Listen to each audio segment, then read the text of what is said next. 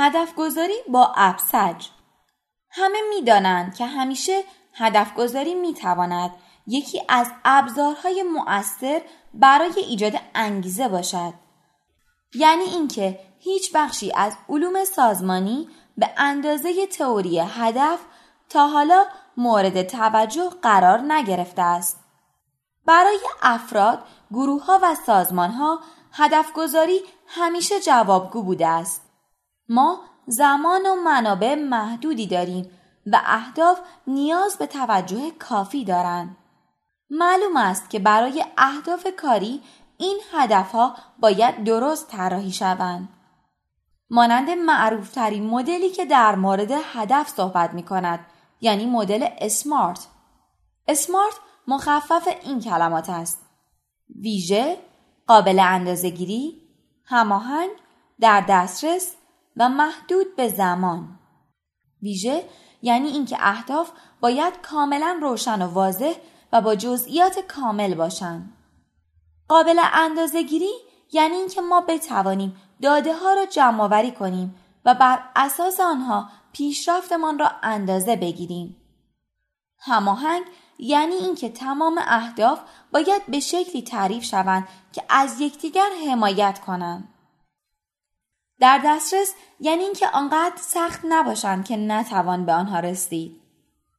و محدود به زمان هم یعنی اینکه بتوان یک زمان مشخصی را برای رسیدن به آنها تعریف کرد. این استاندارد خیلی خوبی است برای اینکه بتوانیم اهدافمان را ارزیابی کنیم.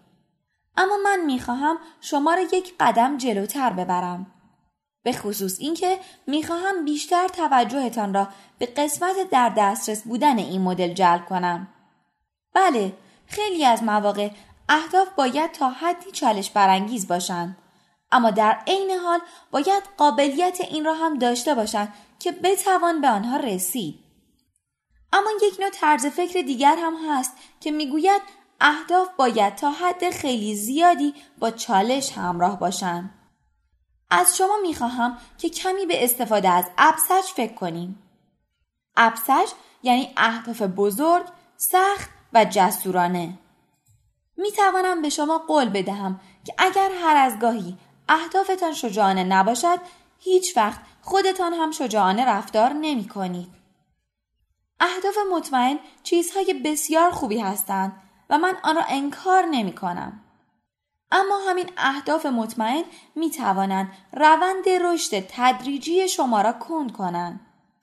برای همین هر دو سه سال خود شما و تیمتان نیاز به استفاده از ابسج دارید.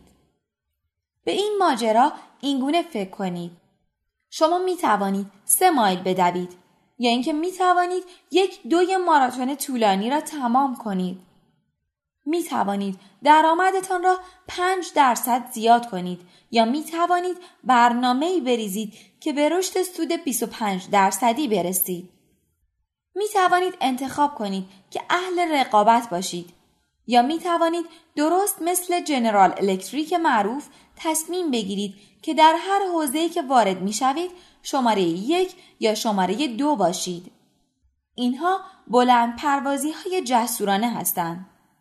هر از گاهی یک بلند پروازی می تواند عامل محرک شما باشد و به شما کمک کند که پتانسیل و محدودیت های خودتان و تیمتان را بهتر بشناسید. این را بگویم که می‌دانم نمی توانید به تمام زوایای زندگیتان توجه کنید یا تمام زوایای اجرای تیمتان را در نظر بگیرید و باز هم خودتان را مجبور به بلند پروازی کنید. برای همین یک یا دو زاویه را انتخاب کنید. بلند مدت فکر کنید و تیمتان را در پروسه تصمیم گیری دخالت بدهید.